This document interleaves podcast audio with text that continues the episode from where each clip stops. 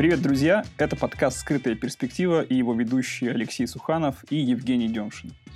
Привет-привет! Сегодня в нашем подкасте мы решили поговорить о продвижении себя как коммерческого специалиста или, как сейчас модно говорить, о личном бренде. И в гостях у нас эс эм эм-стратег Наталья Фомина, которая нам поможет разобраться в нюансах э, вообще эс эм эм, что это такое, что за зверь. Э, ну вот, давайте начинать. Всем привет. Ну что, э, расскажи немножко о себе, наверное. Как, как тебя вывела кривая дорога в эту область и что это вообще такое эс эм эм? Ну, начну с того, что я училась на кафедре журналистики. Училась там долго, восемь лет. Специалисты, плюс еще аспирантура. И, получается, в конце ну, первого этапа образования эм, передо мной стал вопрос дополнительного дохода. И я решила пройти курс по эс эм эм, а в точнее, это был две тысячи двенадцатый год, это почти десять лет назад. Это называлось «Администратор ВКонтакте». Это сейчас смешно вспоминать. Да, и вот первая моя специальность — это был администратор ВКонтакте. И уже потом, как снежный ком, добавились другие соцсети, Facebook, даже Одноклассники, Твиттер. И вот как-то мое внимание сфокусировалось больше на Инстаграм. И последние несколько лет я именно занимаюсь продвижением в Инстаграм. У меня есть моя страничка. Она не супер популярная, она в состоянии анабиоза находится. Я выкладываю сторис, но посты выкладываю крайне редко, что не есть хорошо. И профессионально я занимаюсь продвижением коммерческих блогов. Вот. Продвигаю бренды, продвигаю пермский интернет-журнал «Звезда» в соцсетях и консультирую по этой теме иногда. Сколько у тебя всего клиентов в процессе? В данный момент, получается, два. Это крупный американско-российский стартап CineMood угу. и интернет-журнал «Звезда» пермский. Плюс я преподаю в университете у журналистов, пиарщиков и медийщиков. Все успеваешь? Нет. Ну да, ну давай вот тогда, может быть, ты говоришь, твоя страничка в анабиозе. Это вообще я часто такое замечаю, что у эс эм эм-щиков свои собственные личные аккаунты, они как-то типа... И мне казалось, это так странно. Ну, типа, это вроде твое лицо, которое тоже тебя продает как крутого специалиста. Но почему так? Что, что произошло? Или почему ты не считаешь, что это важно? Не знаю. Мне кажется, это как зачетка в университете. Сначала ты работаешь на зачетку, а потом зачетка работает на тебя. И вот когда я была только развивающийся специалист, эм, и я прям искала клиентов и хотела, чтобы их было больше, тогда я занималась страницей активно. А сейчас, когда мне не нужны новые клиенты, меня все устраивает в жизни, и даже если кто-то мне пишет, что хочет со мной работать, я там всех отшиваю, потому что элементарно нет времени, то я не вижу смысла развивать свою страницу, что-то продавать, продавать себя через нее. И мне кажется, вот специалисты, которые находятся в активном поиске, их страницы как раз активно ведутся. А специалисты, которые уже, так скажем, осели, у них уже все стабильно, то там уже нет смысла. Эта история очень смахивает, на самом деле, на фотографов. Ну, часто бывает, что если фотограф завален работой, у него не остается времени и сил выкладывать какие-то новые фотки, посты. И, с другой стороны, есть фотографы, которые каждый день там сторис бомбят, типа, свободные даты, ребята, работаем, классные какие-то штуки происходят. Мне кажется, подобная история. Да. Расскажи немного вообще, тема личного бренда в две тысячи двадцать первом году — это актуальная история или тренды сменились и уже что-то иначе происходит? Мне кажется, это актуальная история, потому что нужно все равно рассказывать о себе, продавать себя. Продавать не в смысле, что выступать в качестве товара, чтобы тебе платили деньги, или продавать свои услуги, а продавать в смысле продавать свои ценности, рассказывать о себе, о своей работе, о своих увлечениях. В этом смысле, да. И эта стратегия, она самая выигрышная. Ну, то есть пиарить именно личный бренд, а не услугу конкретную. Да, мне кажется, в таком смысле. Потому что жизнь, она непредсказуемая, и ты можешь поменять сферу своей деятельности. Сегодня ты занимаешься фотографией, завтра ты, не знаю, чем занимаешься? Граффити рисуешь. Пишешь подкасты. Пишешь подкасты. И в любом случае ты должен быть на слуху как личность, а не как специалист в какой-то узкой сфере. Ну окей, ты сменишь сферу деятельности, но все равно должен оставаться классным, приятным человеком.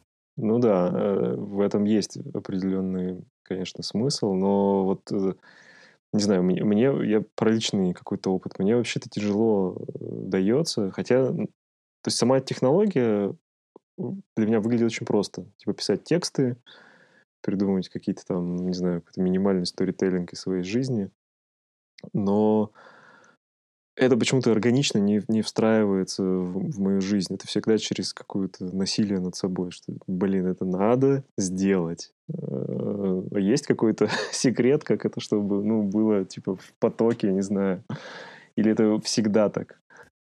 Мне кажется, это уже часть работы, да, то есть нужно себя организовать, написать себе контент-план, написать себе стратегию и заниматься этим как работой. И уже потом, наверное, Как, как говорится, привычка сформируется, и ты начнешь к этому проще относиться. А может, это как-то связано с характером, с темпераментом человека? То есть кому-то легко дается о себе говорить постоянно, а кому-то это очень тяжело и нужно переступать. Вот ты тратишь большие, видимо, эмоциональные силы, чтобы это поддерживать, а для кого-то это просто проснулся и тут же сторис начал писать, как начался свой день. Ну да. Слушай, а вот... Э, окей, но у тебя были вот клиенты... Именно как, как бренды, ну, как, как люди. Не в смысле, что компании какие-то, да, и тоже с такими же сложностями. Какие-то советы, что, как ты их, не знаю, мотивировал, говорил, блин, да, надо писать сторис. Мне кажется, нужно выписать куда-то листок, провести работу над собой, выписать свои преимущества, свои сильные стороны, чтобы понять, чем ты отличаешься от других людей и чему ты можешь кого-то научить, в чем ты действительно эксперт. Это... не так просто, и я советую иногда даже сделать опрос, допустим, сторис. Очень часто такая история, может быть, вы видели. Напишите там три ассоциации, связанных со мной. И люди пишут такие вещи, которые ты даже сам о себе не знал и не представлял. Ну, допустим, допустим, вы, ребята, фотографы, и сделаете такую историю, и там увидите слова, которые вообще даже себе не представляли. То есть там не будет только слово «фотограф», там может быть что-то еще. Ребят, напишите три ассоциации, что вы думаете о нас с Женей. Да-да. Посмотрим, как это сработает. У меня тут же возник вопрос про полезные посты. Ты говорил, ну там, чем ты полезен? А вообще, это единственный способ, как можно выстраивать личный бренд? Ну, писать полезные посты и всех учить. Потому что я, когда открываю Инстаграм, ну, почти большинство этих инфлюенсеров, по крайней мере, в Инстаграме, они, собственно, пытаются быть полезными и научить меня чему-то. Это единственный вариант контента, который работает как бы хорошо? Или, может быть, и что-то не про полезное, не про быть экспертом? Вот я, знаешь, что? Вот я про личный опыт скажу. Вот я замечал, что в моем аккаунте наибольшей популярностью пользуются посты, где я пишу вообще не... о чем-то полезном, а просто о своей жизни, о своей семье, о детях. И лайкают больше фотографий, где я сам, чем мои работы. И это вообще, на самом деле, меня очень сильно обижает. Ну, вот про «ты сам» на фотографии я слышал версию, что это связано с тем, что вот этот эффект узнавания лица, он вызывает небольшой выброс дофамина в кровь, и что, типа, когда мы а, видим типа фотку знакомого, да, это вызывает желание поставить лайк. Что, типа, самый простой способ. Потому что я, когда постил свои селфи, я это делал супер редко. Они тоже набирают, ну, больше, чем соседние посты. Ну, это может, в этом секрет этих инстадив? Ты снимаешь только себя, и все.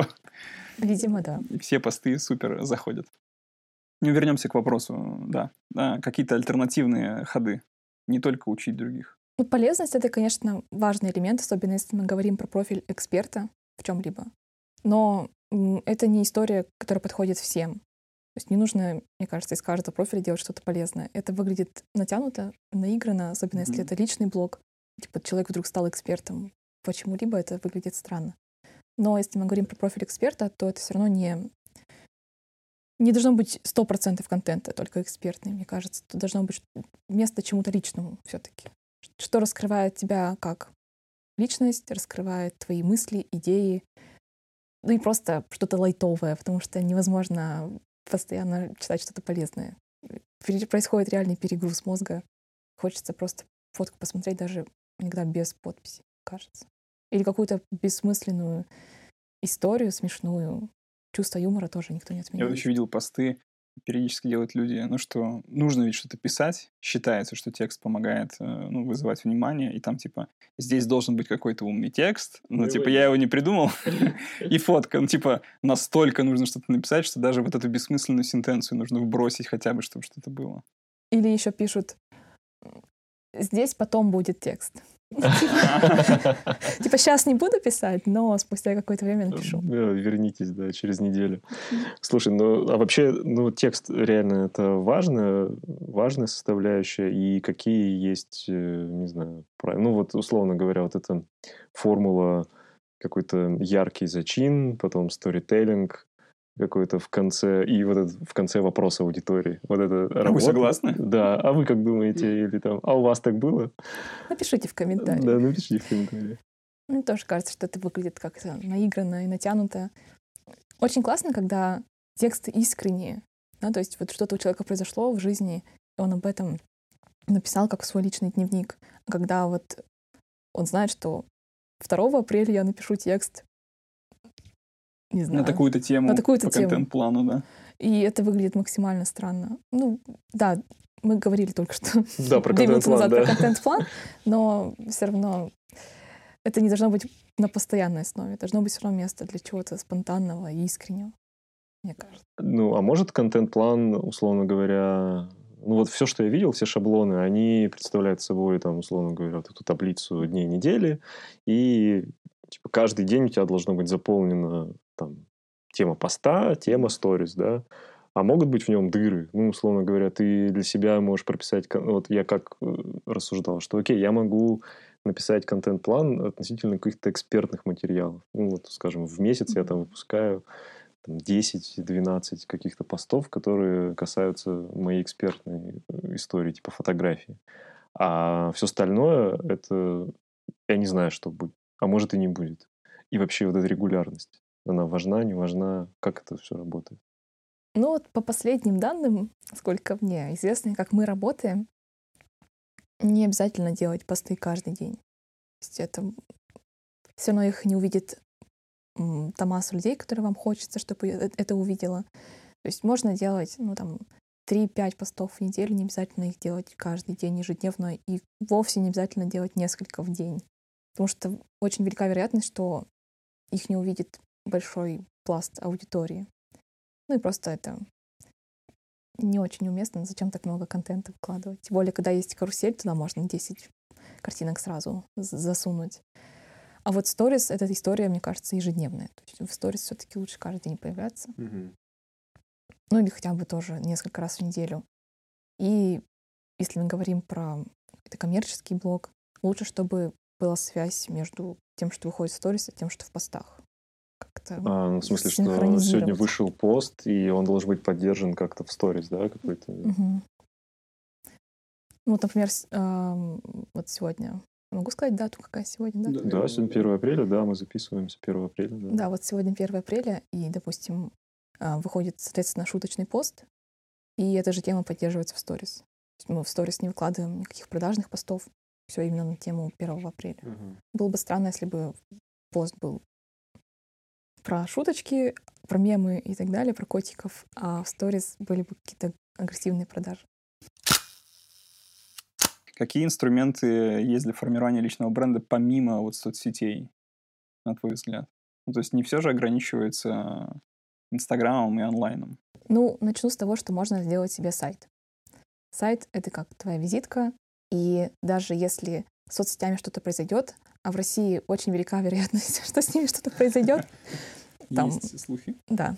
Ну, не знаю, там против Твиттера уже ополчились, его уже замедлили, и весь шанс, что что-то подобное произойдет с Фейсбуком, а там, где Фейсбук, там и Инстаграм. Прости, я перебью, я Твиттером не пользуюсь, это реально прям ощутимо стало хуже.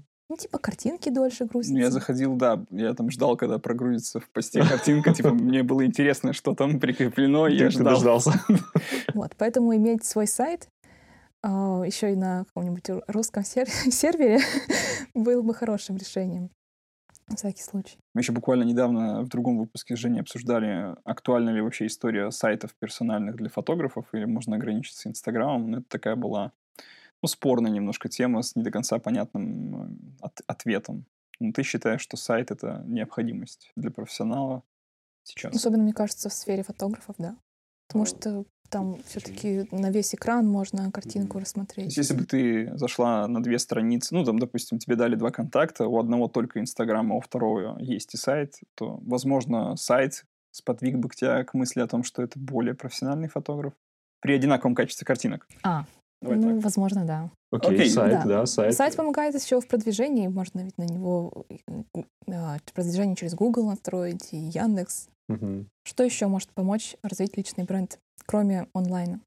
Мне кажется, сейчас мы уже выходим из самоизоляции потихоньку, все открывается, начинает работать, и жизнь спустя год уже возвращается в прежнее русло.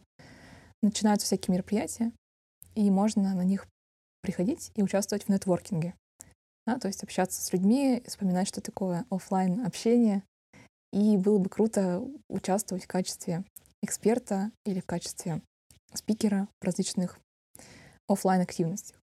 Это различные ярмарки, маркеты, профессиональные форумы, какие-то сходки э, людей, объединенных одной темой, одной сферой. Вот в, таких, в таком плане.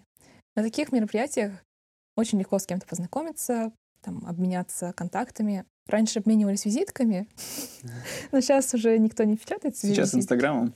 Сейчас Инстаграмом, тем более там можно просто подписаться сразу же. Вот. Когда ты с человеком общаешься, он у тебя подписывается, будет неудобно не подписаться на него в ответ. Вот, так что прям вот здесь сейчас подписывайтесь. Ну, потом месяц через три без палева отпишитесь от него. Вот, такая история, мне кажется, тоже работает.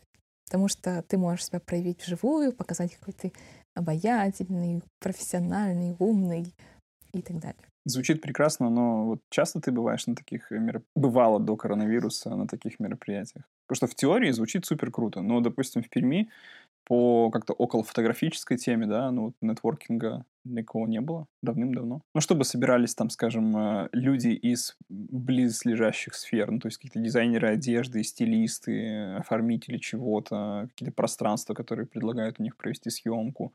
Вот так, обычно только свадебная тематика как-то вот объединяет да. профессионалов очень сильно, а более широкого спектра я вот не припомню. Например, пойти на открытие выставки какой-нибудь. И там походить, тоже пообщаться, светские беседы провести. Я с трудом представляю себе подойти как бы к незнакомому человеку на выставке и сказать, типа, как вам картину или как вам фотографию? Типа, что вы об этом думаете? Не знаю. Не, мне кажется, это... Я тоже, на самом деле, очень стеснительная. Мне кажется, это работает так. Ты находишь кого-нибудь знакомого на выставке, единственного, например, или там двоих людей. Ты с ним стоишь рядом, там шампанское пьешь, ну, что обычно на открытии наливают. Общаетесь за жизнь, и к вам подходит кто-нибудь еще, третий знакомый этого знакомого, и он говорит, вот это Женя, а это Наташа, и вы знакомитесь. Вот так. А чем ты, Женя, занимаешься? И ты начинаешь рассказывать. Вообще важно ли... как-то для себя определить какую-то одну соцсеть или нужно прям, не знаю, покрывать максимально, типа там контакт, Facebook, Twitter и вот это все. И везде ли должен быть уникальный контент или можно, типа, автоматическое расшаривание? То есть делаешь пост в Инсте, а он разлетается одинаковый по всем остальным сеткам. Мне кажется, нужно оценить целевую аудиторию, которая сидит в этих соцсетях. Допустим, интересна ли вам аудитория, которая сидит в ТикТоке? Угу. Нужна ли она ли вам? Через десять лет? Вот и так оценивайте, нужна ли вам аудитория, которая сидит в ВКонтакте. Те ли эти люди, которые воспользуются вашими услугами, которые там, на вас подпишутся или нет? Ну, мне кажется, что все-таки в разных соцсетях аудитория отличается. И ВКонтакте, как инструмент построения личного бренда, мне кажется, уже сдулся. ВКонтакте, если на стену кому-нибудь зайти, там либо ничего нет, чаще всего. Сейчас уже такая тенденция ВКонтакте подчищать. Угу. Ну, тоже связано там с различными да, политическими причин, да, причинами. Что там десять лет назад писал. Да, ну вот лично я использую ВКонтакте как инструмент общения со студентами. В основном только с ними там общаюсь. И музыка. Угу. Да и то музыка там не суперудобная. Facebook тоже другая аудитория. Более сознательная, более взрослая. Там сидят представители культурной сферы, эм, ну, digital, опять же, сферы. Там очень легко дотянуться до кого-нибудь. Mm-hmm. Особенно, если у тебя произошла какая-нибудь жизненная проблема, ты пишешь об этом пост на Фейсбуке, тут же находится человек, который тегает того, кто может помочь. Mm-hmm. У меня несколько раз такие уже ситуации были, Фейсбук помогал в этом. Ну, Твиттер, он уже замедлился. Можно все, в России забудьте. Ну, скоро, лет через десять, можно на Одноклассниках зарегаться. Печально. Ну, окей, то есть разные соцсети, разная аудитория. И, ну, вот если все-таки сконцентрироваться немножко около фотографии, так как подкаст о фотографии, Инстаграм все еще на острие как бы продвижения личного бренда фотографа? Или, может быть, уже возникают ростки каких-то новых соцсетей, куда можно было бы переметнуться, где нет рекламы? Снова просто творческое сообщество, и приятно делать посты. Ну вот все-таки фотограф, он очень тесно связан с визуалом, и без визуального контента здесь никак. Я могла бы предложить вам Clubhouse, но там нет картинки, и, мне кажется, фотографу там пока что нечего делать, если только вести разговор на тему фотографии, как мы в подкасте это делаем. То есть я, у меня был опыт общения в Clubhouse, ведения комнат, и мне очень не хватает картинки, прям очень. И вот, может быть, появится что-то новое, также выстрелит как Clubhouse, если там будет возможность демонстрации визуала, картинок, тогда, может, фотографам есть смысл туда пойти. Инстаграм, по-моему, собирается сделать комнату на четверых. Да, да они сделали уже, да. Уже, да, уже сделали. Да, уже сделали. Ну, ну есть... они тестируют сейчас пока там выборочно, я так понимаю, но скоро запустят. Но, слушай, вот я про Clubhouse, например, мне вообще не понравилось. То есть, во-первых, окей, там запускают... какие-то спикеры, которых ты хочешь прийти, запускают комнату, ты приходишь, но там постепенно к ним подцепляются какие-то вообще душные персонажи, которые начинают там о чем-то левом там говорить, и ты, и ты их-то не, не хочешь слушать. И, в общем, это, это не круто для меня оказалось. А еще, что там нет отложенной как бы записи, что ты должен именно в моменте оказаться, это послушать. В этом плане подкасты для меня работают гораздо лучше, потому что ты их слушаешь, ну, когда тебе удобно, и тех людей, кого ты хочешь послушать. Там заявлена тема. Заявлена тема, да. И поэтому, не знаю, Clubhouse, мне кажется, это такая игрушка, нет? И тебе нет такого ощущения, что он, ну, очень быстро сдуется? Мне кажется, что он сдуется. Я уже... уже? Я уже сама в него не... месяц, наверное, не заходила. Вот, то есть он выстрелил буквально, мне кажется, на две недели. Единственный шанс у него, мне кажется, остаться, ну, как бы закрепиться был бы, если там какой-то супер уникальный контент и супер интересные спикеры. Но их же нужно как-то монетизировать, эту историю. Ну да. А как? Сейчас Telegram, тем более, сделал то же самое. А Telegram что? Telegram, ты сейчас можешь в Телеграме сделать аудио, такую комнату, куда там все, ну, все, кто в канале, насколько я понимаю, могут туда зайти, точно так же послушать, поговорить. И самое главное, это записывается, и потом запись остается в канале. Я натыкался на две новые соцсети. Yellow и какая-то еще на V, но я не помню уже название. Они очень похожи на Инстаграм, но продвигались с позиции, что мы не будем пихать рекламу, лента только хронологическая, никаких алгоритмов дополнительных и так далее. Но судя по тому, что Наташа не в курсе, я то вот... это вряд ли популярная история. То есть она не развивается, к сожалению. Еще вот было где-то пару недель назад тема про приложение Dispo. Я его скачала, и там фишка в том, что оно имитирует пленочную фотографию. Там, типа, у тебя есть катушка, uh-huh. ты пока ее всю не отщелкаешь, ты не узнаешь, что ты там uh-huh. нафоткал. И потом это все загружается в, в твой uh-huh. аккаунт, да, и это могут видеть. И там именно эстетика такой пленочной фотографии. Но я не разобралась в интерфейсе, если честно, и ничего там так и не сфоткала. Не смогла проявить пленку. Нет. Там должна быть мини-игра в конце, где ты должен быстро все сделать. Если да. ты облажался, то проявка не удалась. все, все запорото. Ну, в общем, по твоим ощущениям, Инстаграм, значит, остается. Я очень просто надеялся, что... Что нет? Да, ну то, что, по моим ощущениям, он превратился в некоторую такую прямо суперпродукт в плане... Ну, он продает рекламу, он показывает все... умным способом, не так, как я, может быть, хотел бы, не то, что я хотел бы видеть. И в итоге все постят умные посты про успешный успех. И, ну, это как бы уже совершенно не та платформа. Я надеялся, что появится альтернатива, люди устанут от этой душной атмосферы и толпой как бы, ну, перетекут, начнут перетекать в новое место. Ну, вот, чудо не случилось сегодня. я не узнал, увы. Куда, куда бежать. Ну вот как раз про этот Dispo, там про него был такой комментарий, что это якобы тот самый Инстаграм, который мы потеряли, в котором фоткаешь для души, для себя, для своих друзей, они ставят лайки, они видят твои фотографии. Я, например, считаю, что Инстаграм уже, ну, с нами там точно надолго, не знаю, ну, там, относительно поколения ТикТока, я не знаю, может быть, они что-то там останутся в ТикТоке, но вот с нашим поколением Инстаграм точно останется уже навсегда, потому что я думаю, что Facebook не даст нам слезть с этой иглы, и если будут покупать, ну, появляться конкуренты, он будет просто их скупать, там, уничтожать, но точно не, не даст этот рынок. Да и у многих людей там целая жизнь, ну, да, в нем. Да. И уже можно там нажать кнопку, выкачать весь архив. То есть, то есть я думаю, на самом деле, мы живем в то время, когда только иллюзия стабильности присутствует. В любой момент может настолько резко все измениться в любой сфере. Ну, может быть. То согласна. Мы сейчас записываем, что Инстаграм с нами надолго, а пока выпуск еще не вышел, вдруг может выстрелить какая-нибудь соцсеть, или Инстаграм могут заблочить в России, да. и, и все. Окей, так вот, раз мы остаемся с Инстаграмом, ну, возьмем это за парадигму, да, продолжение беседы, есть какой-то минимальный чек-лист, который должен реализовывать фотограф, чтобы оставаться на плаву, быть молодцом и наращивать аудиторию в Инсте? Ну, вот присутствие в сторис каждый день желательно, связка с постом. Что еще? Очень важен такой момент, это как первый взгляд на профиль. То есть вот человек незнакомый зашел к вам, неважно, как он вас нашел, возможно, вас отметил какой-то другой фотограф или ваш клиент, возможно, вы рекламу подключили таргетированную, возможно, вас прорекламировал блогер какой-нибудь.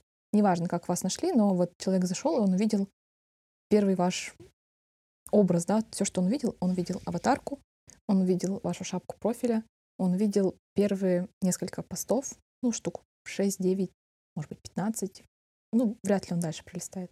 И он увидел э, актуальные сторис, кружочки.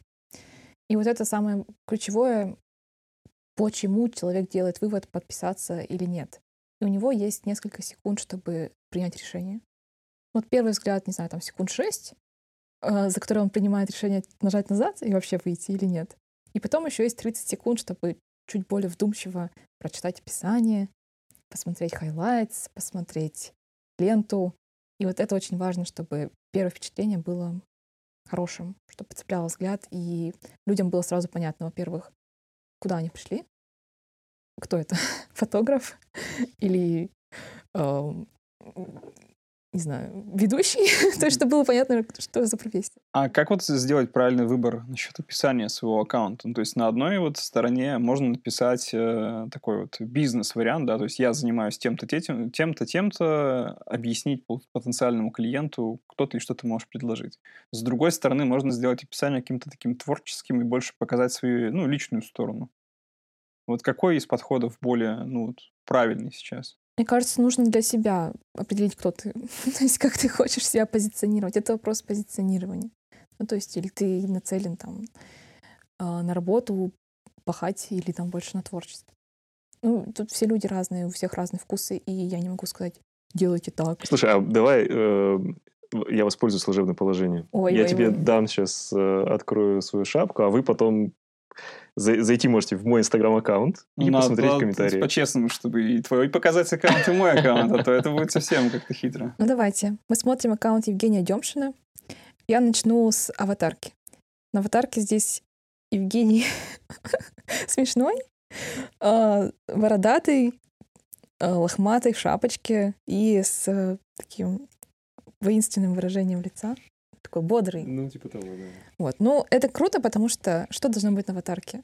Это очень маленький кружочек, который очень плохо видно, особенно в переписке в директ, например, он там микроскопический. Должно быть крупно видно лицо. Зачет. Здесь крупно видно лицо. И было бы здорово, если бы оно выражало какую-то эмоцию. Ну, обычно это улыбка, но уже не здесь необычная эмоция, но это тоже прикольно. Если честно, я вот в переписке с тобой не замечала, что тут такое выражение лица. Окей. То есть аватарку все, зачет ставим. Двигаемся дальше. Полужирным называется строка «Имя». очень часто люди совершают ошибку, пишут там свой никнейм второй раз. Mm-hmm. Так не нужно делать, в этом нет никакого смысла. У тебя здесь все в этом смысле правильно, потому что здесь есть твое имя, а можно сказать, что в нашем городе это уже то, точно как личный бренд, тебя уже знают. И, то есть ты написал Евгений Демшин, это хорошо. Потому что если люди будут в поиске писать Евгений mm-hmm. Демшин, соответственно, по этому поисковому запросу они тебя смогут найти. И второй плюс — то, что ты написал фотограф Пермь. Mm-hmm. Опять же, если кто-то будет искать фотографа, если он даже тебя еще не знает, он напишет «фотограф Пермь», и ты, скорее всего, в результатах поиска появишься. И теперь у нас есть описание. Представляет собой такие три строчки. В начале каждой строчки стоит эмодзи. Сначала эмодзи с фотоаппаратиком, что как бы говорит о том, что ты фотограф. Окей. Личные портреты о красоте внутренней и внешней. Это, ну, вот в, в маркетинге называется УТП, уникальное да. торговое предложение, да, то есть что вот ты делаешь личные портреты, раскрываешь внутреннюю и внешнюю красоту. Это хор- звучит хорошо, мне нравится. Потом идет эмодзи с семьей, и написано «семейные съемки о счастье быть вместе». То есть второй продукт, который ты предлагаешь, вторую услугу. И дальше идет значок такой типа график, бизнес, и написано «для бизнеса, имиджевые съемки и деловой портрет». Получается, уже не получилось, мне кажется, красиво и не скучно рассказать и перечислить все свои основные услуги, которые он предоставляет. И в конце это все завершает ссылка. Ссылка на сайт. Если бы осталось место, мне кажется, здесь его не осталось, потому что очень много слов в описании. И еще иногда в конце в шапке делают такую строчку, типа на сайте, допустим, там больше работ на mm-hmm. сайте. Чтобы люди поняли, зачем им переходить на сайт, что там будет. Или, допустим, брониру... ну, для бронирования, или там букинг, как у фотографов называется, букинг. Ну да, да, бронирование, да. Бронирование. И тоже можно указать на ссылку. Но, в принципе, и так все понятно. Нажимай на ссылку, и там видно, что это твой личный сайт, и, и все с этим понятно. Листаем дальше. Что мы видим? А, я вижу а, актуальные сторис. Уже не их пять штук. Это хорошо, потому что не нужно делать слишком много. Если слишком много актуальных сторис, во-первых, их никто не посмотрит. И, во-вторых, если их никто не смотрит, то в этом нет особого смысла. Они должны работать. В актуальных сторис мы закрепляем важную информацию о вас. Что вы за человек, допустим, прайс, примеры работ, отзывы. Но вот здесь вот не совсем понятно, что здесь есть. Сканирование. А, сканирование фотопленок. Так, все понятно. Тут и цены написаны, сколько это стоит. Это хорошо. Примеры сканирования пленок. Отлично.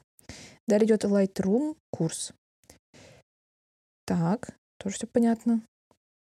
Очень красиво, кстати, оформлено. Очень отличник ты сегодня. Бэкстейдж. Бэкстейдж прикольно, потому что тут элементы жизни и все такое. Не, вообще очень круто.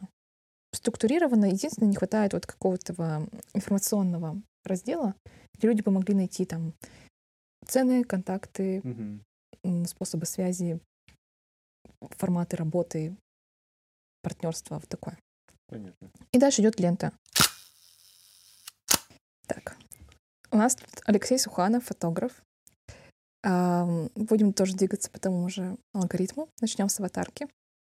На аватарке у нас крупно видно лицо. Кстати, ты тут не похож на себя. По-моему, вообще. Хотя вроде все то же самое. Я, я просто там без очков. Я хожу без очков в основном. А, ну да, у меня а та же самая. В очках только, ну, когда текст или картинка. У меня та же самая история. Ладно, хорошо. А, крупно видно лицо.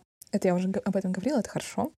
Но разве что нет никакой эмоции, там типа окружение или какой-то ну, ярко выраженной улыбки, но, в принципе... Блин. Я еще думаю, что сейчас э, аватарка достаточно темная и не такая контрастная, как окружение. Да, нужно вглядываться, там, чтобы увидеть. Жень, сними новую аватарку мне. А, движемся дальше. Имя профиля. Алексей Суханов, фотограф. А, тебе принципиально, чтобы были клиенты из Перми или нет? Нет, мне не принципиально, но пока я большую часть времени нахожусь в Перми, то как бы ну, основные клиенты все равно здесь. Ну, мне имеет все-таки смысл, если... поместится в эту строчку, тут тридцать символов, добавить, добавить слово «Пермь». Потому что mm-hmm. вот уже не есть, и, допустим, его клиенты ищут, фотограф «Пермь», они его найдут, а тебя, скорее всего, нет. Ну все же, не держись. Блин. Конкуренция. Портретная и рекламная съемка для частных клиентов, бизнеса и СМИ. Ну, вообще, тут нет таких эмоций, да, или каких-то ассоциаций, которые возникают, когда уже не описание читаешь. Ну вот, я про это, собственно, да. и был вопрос. У тебя так сухо, но четко, емко по делу, а уже не больше там какие-то образы возникают, когда читаешь. Ну, возможно, вы просто разного склада люди, и Женя там более...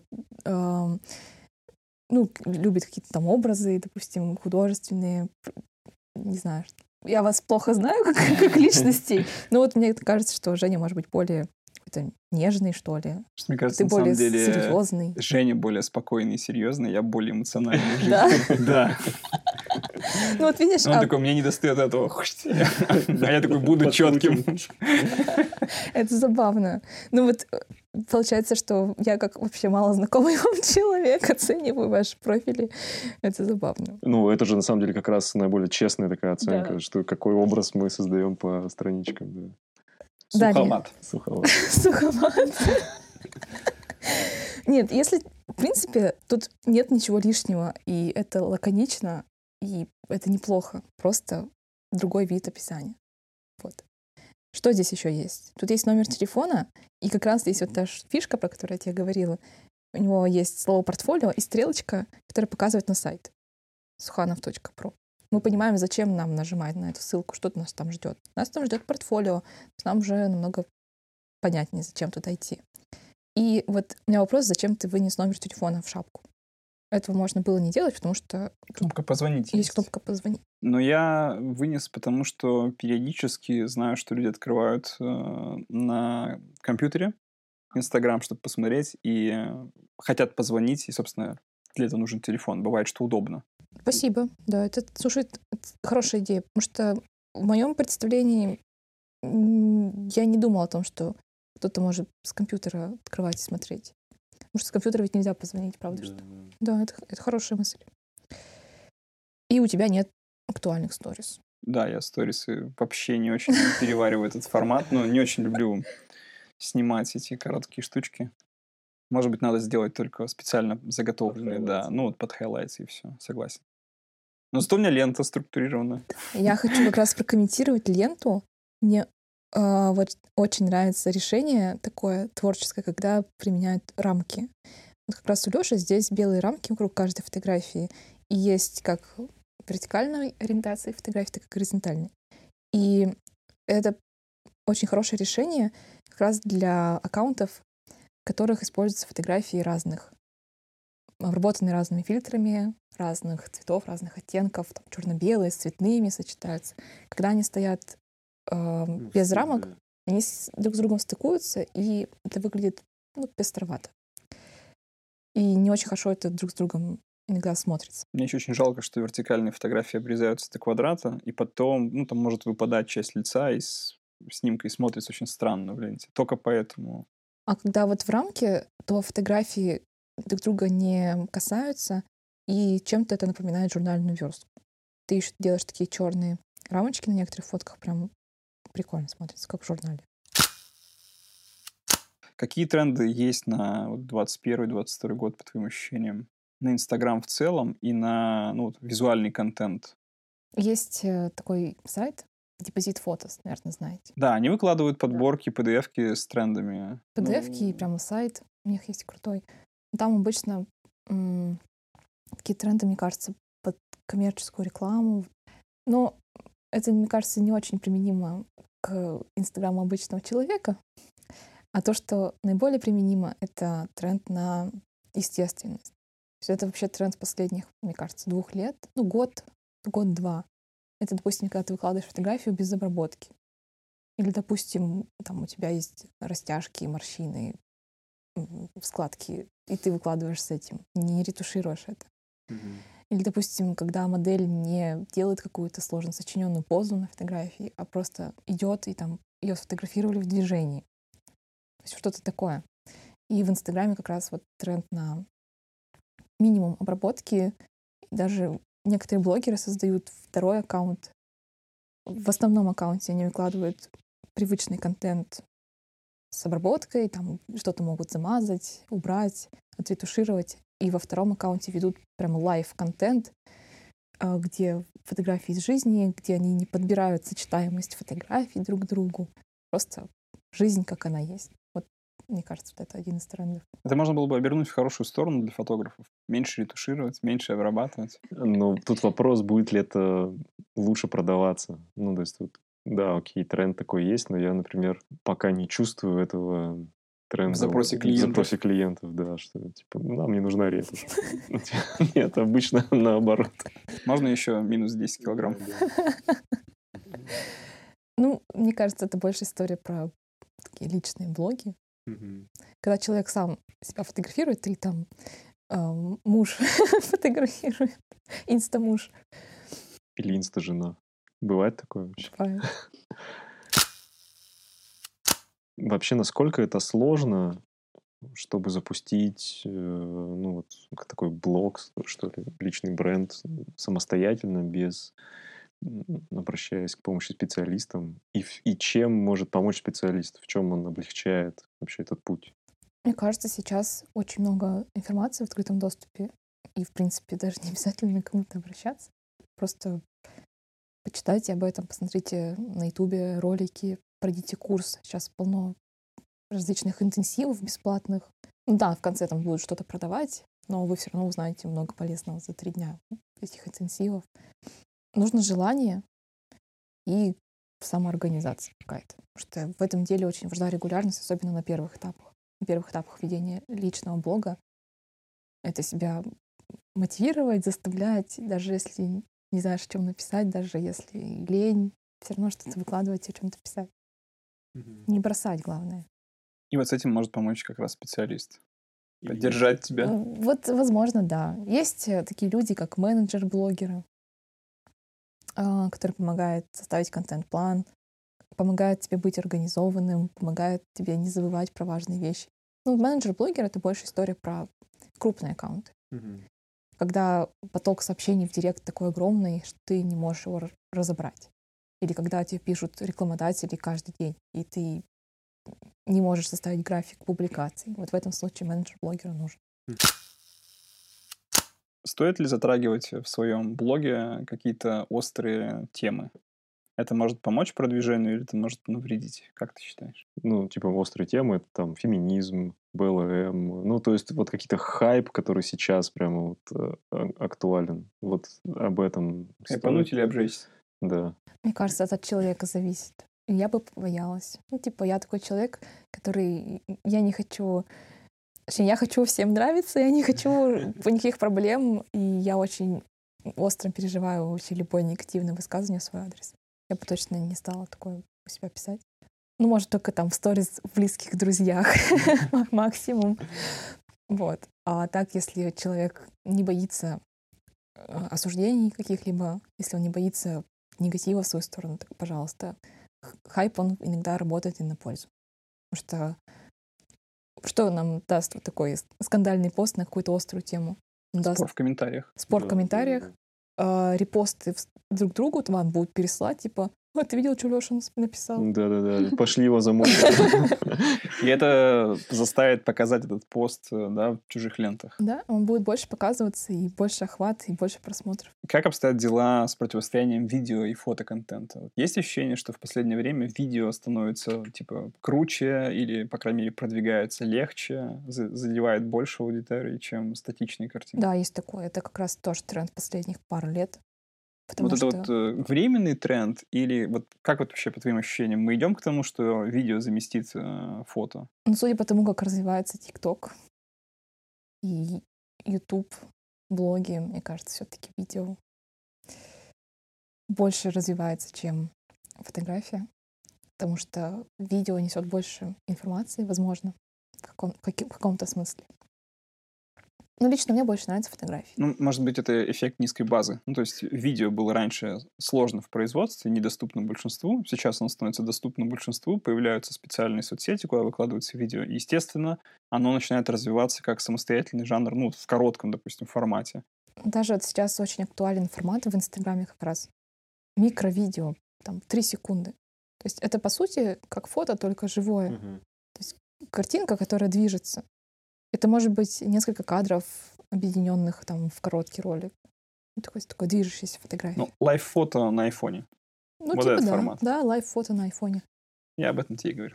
Да, но мы с тобой обсуждали, Леша говорил, что вот прикинь, там будет через э, сколько-то лет, как в Гарри Поттере, в газетах э, такие фотографии. Вот он говорит, представь, на стенках у тебя же висят такие. Я говорю, так это же еще жесть. Просто по дому идешь, а это все на тебя смотрит. А потом, и знаешь, что подумал? Что можно будет голосового помощника привязать к конкретному портрету. Ну, например, твой дед шарил в математике. И ты накручиваешь ему максимальные скиллы в математике и говоришь там, ну-ка, дедуля, что там у нас там? Сколько посчитай быстренько. И он, он тебе... голос синтезирует. Да, голос синтезирует и сообщает. В принципе, это может быть... Это круто. Мы уже, на самом деле, пишем сценарий нового сезона «Черного зеркала». Да, да. Ну, изначально, давай все-таки вернемся чуть-чуть назад. Вопрос был больше к тому, что стоит ли бояться, грубо говоря, там, ну, фотографам, что этот жанр ускользает из там, популярного сегмента, из коммерции в том числе, и его будет замещать видеография? Или все-таки бояться нечего, и фотография будет оставаться? Нет, мне кажется, что фотография еще будет жить. Не нужно ее хоронить. Потому что все равно у всех людей разные вкусы, и кому-то нравится видео, кому-то нравится фото. И видео — это такая вещь, которой нужен четкий там интернет-сигнал, то есть вы видео не посмотрите без интернета. пять джи эту проблему решит уже через пару лет. Ну, кстати, не все видео хорошего качества бывают, если вы обращали внимание. Ну, бывает очень... Ну, это, наверное, технологический момент, то есть камеры не все снимают хорошо, если у тебя есть доступ к хорошей камере, нужно потом еще приложить знания о свете немножко, потом еще монтаж. Но мне кажется, это та же самая история. Видеография сейчас идет тем же путем, что и фотография. То есть когда-то было снимать фото тяжело, потом легче, потом вот пресеты есть, чтобы быстренько все сделать, и камеры суперкрутые. Видео то же самое сейчас делает. Скорее всего, технология сильно упростится еще в ближайшие несколько лет. Но мы тоже с тобой обсуждали, что, мне кажется, в фотографии есть такая штука, как какая-то недосказанная история, в отличие от видео. Ну что видео, оно более конкретно, что ли, оно показывает. Вот это было так. И как бы меньше вариантов для интерпретации, в отличие от фотографии. Фотография как-то что-то, ну, гораздо больше скрывает за рамками, и можно, типа, больше дофантазировать в голове, что ли. Не знаю. Ну, мне кажется, что фотография все равно как арт такой останется точно, и в этом плане у нее больше потенциала, наверное, чем у видео. Я думаю, да, никуда не денется, и более того, если сейчас посмотреть на тренды, то что пленочная фотография снова популярна становится. Я думаю, что в какой-то момент, да, видео там, ну, займет большую площадь, но потом также будет и откат назад, то есть люди захотят просто простых статичных картинок, как это было когда-то. Ну, давай тогда еще про высокие технологии виточек сделаем. А, нейросети, да, автоматизация процессов, какие-то сервисы, облегчающие жизнь эс эм эм-щика. Вот как это все вообще существует? Есть что-то, что помогает тебе? Мне очень помогает Telegram. Telegram и Telegram-бот. Что он делает? А, в Telegram есть очень хорошие сервисы, боты как раз для работы эс эм эм-щика. Это, например, боты, которые позволяют сохранить чужой контент из Instagram, быстренько скопировать текст из Instagram. Это очень пригождается, когда нужно сделать репост чего-либо поста. Или, допустим, если мне нужно использовать пользовательский контент, и нужно сохранить без потери качества фотографии. Ну, самый простой вариант — сделать скриншот. Но это не то, это будет потеря качества очень большая. А сохранить через бот — это гораздо удобнее и лучше. Потом там есть боты, в которых можно скачивать музыку. Mm-hmm. Это тоже очень пригождается. Скачивать музыку из поста? Скачивать музыку из ВКонтакте, из а, Ютуба угу, и так угу. далее. Музыка, которую ты можешь потом на видео наложить, например. А Инстаграм не блочит? Ну, видосы с... Блочит, конечно. Ну, например, в сторис. В сторис вроде пока еще. Ну, например, если вы проводите конкурс, в Инстаграме можно подвести итоги с помощью бота, который подсчитывает все комментарии и помогает там рандомные комментарии выбрать. Какие-то сервисы отложенного постинга, что-то такое ты используешь? Нет, нет. Вообще вот за всю свою практику не использовала никогда, только если ВКонтакте угу. или в Фейсбуке, но в Инстаграме нет, не пользовалась. Во-первых, потому что эти сервисы считаются серыми в угу. большинстве своем, если только они не платные. То есть Инстаграм видит, что это, или что? Там что же ай пи-шник, получается, не твоего телефона. Да. Все. Ты как бы даешь свои права, права на свой аккаунт кому-то другому из другой там страны, угу. и это выглядит подозрительно. Угу. Ну и так как это серый э, сервис, то лучше им не доверять свой аккаунт, потому что могут вообще даже вплоть до блока угу. последствия быть нехорошие. Вот. Ну и в принципе, блин, у меня не так... Ну, я не настолько загружена, чтобы не найти одной минуты, чтобы самостоятельно ручками выложить пост. А какое-нибудь ну, приложение есть, которое позволяет сетку планировать? Да, это, конечно. Это используешь? Да, это обязательно. Это...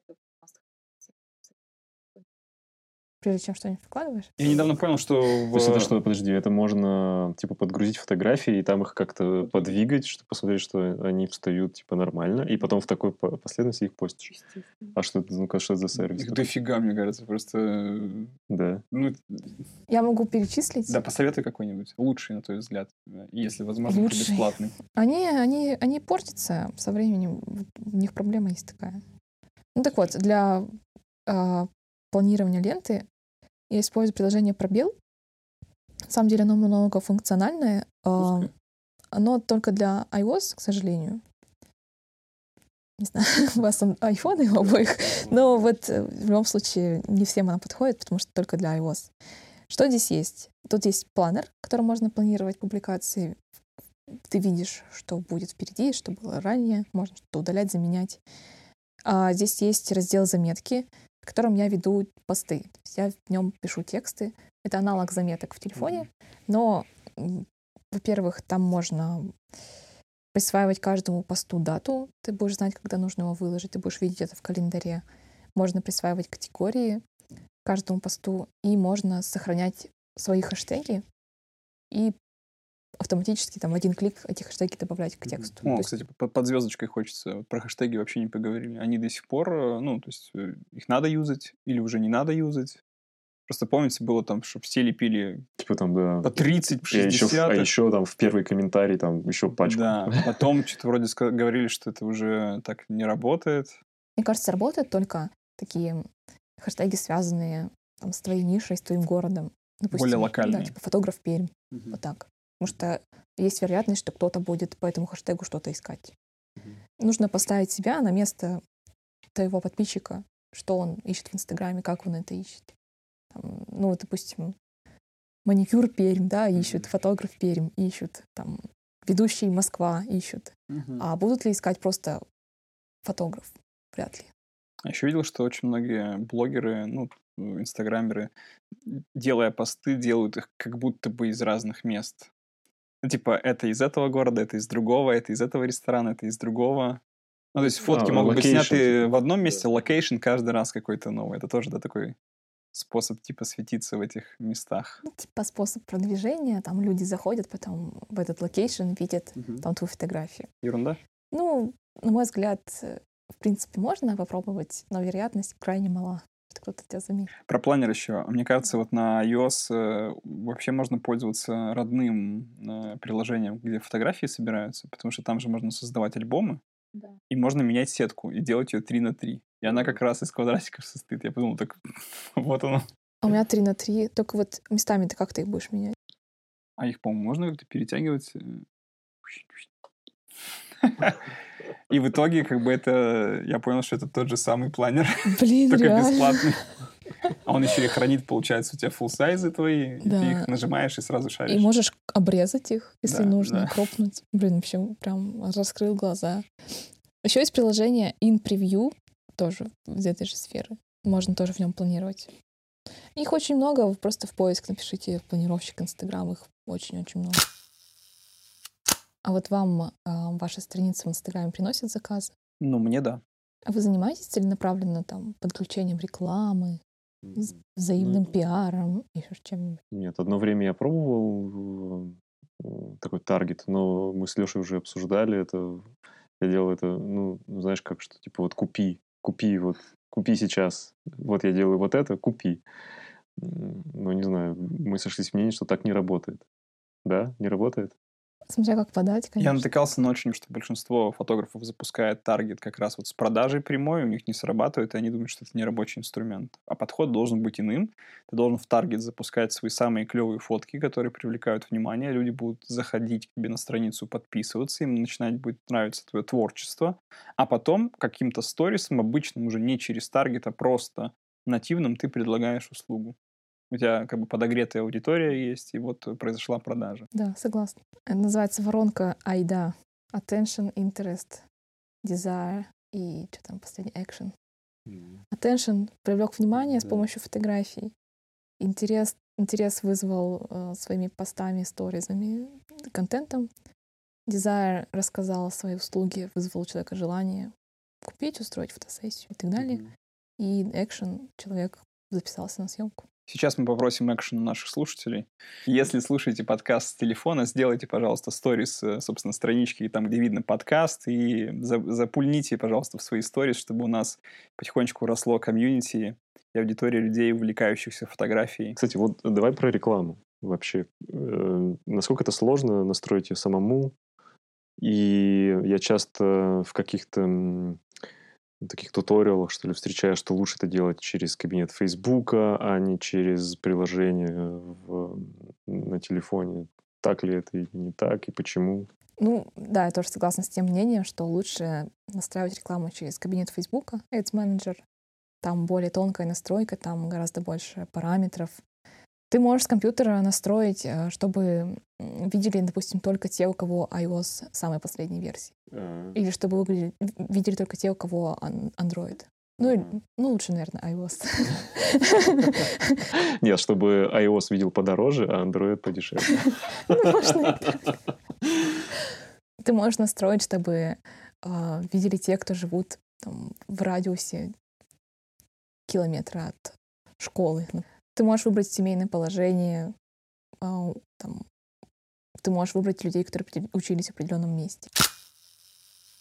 Такой вопрос, наверное, важный тоже для ну, слушателей, ну или интересный, как минимум, сколько примерно стоит вот услуга человека, который может помочь тебе вести твои соцсети, эс эм эм-стратега. Ну вот у нас в Перми фотограф какой-нибудь захотел, так, походу, мой Инстаграм выглядит плохо, я хочу, чтобы человек профессиональным взглядом оценил, подсказал, как что сделать, написал мне стратегию движения будущего.